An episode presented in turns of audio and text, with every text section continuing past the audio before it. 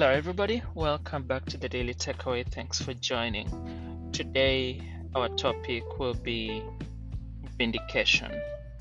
What do you do when you are proven right and you have every opportunity and every reason to gloat and lord it over other people?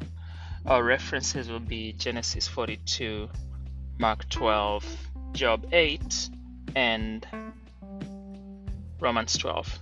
In Genesis 42, Joseph, now the prime minister of Egypt, is distributing grain because of the famine, and his brothers come to buy grain. He recognizes them, they don't recognize him. They bow down before him, fulfilling one of his dreams. He speaks harshly to them, throws them in prison, and then after three days, sometimes it takes you sitting back and weighing the option for a few days. After three days, he tells them, I fear God, go back, bring your brother.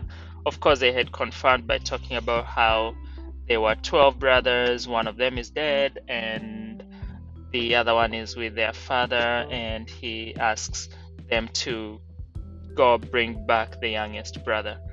But their father is adamant that the youngest brother should not come back this story is still continuing, so we will see how it goes. But here we see a chance for Joseph to get even. And even though he threw them in prison, he still spoke kindly to them.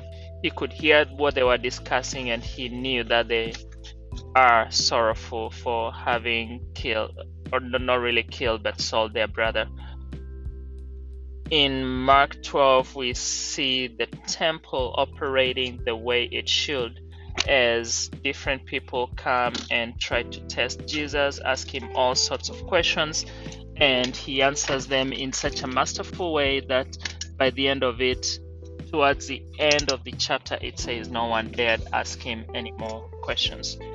Job chapter 8 is a continuing of the conversation between Job and his friends, and they are more than convinced that he is suffering because of his sin.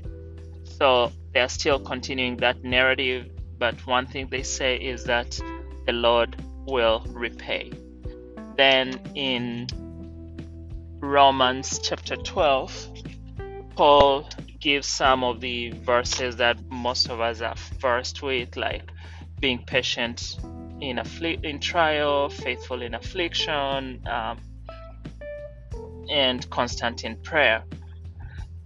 But um, towards the end, he quotes another scripture that says, It is mine to avenge, or rather, vengeance is mine, I will repay. In other words, when you have a chance to get even, when you have a chance to be vindicated, let God handle that for you he can do a better job at that and you will come out all the better.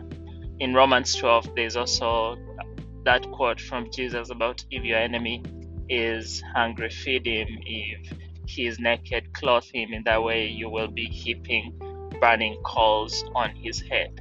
So treat those who persecute you in a civil manner. Treat them well. Now, don't be a doormat, but treat them well and God will vindicate you. Thank you. See you next time.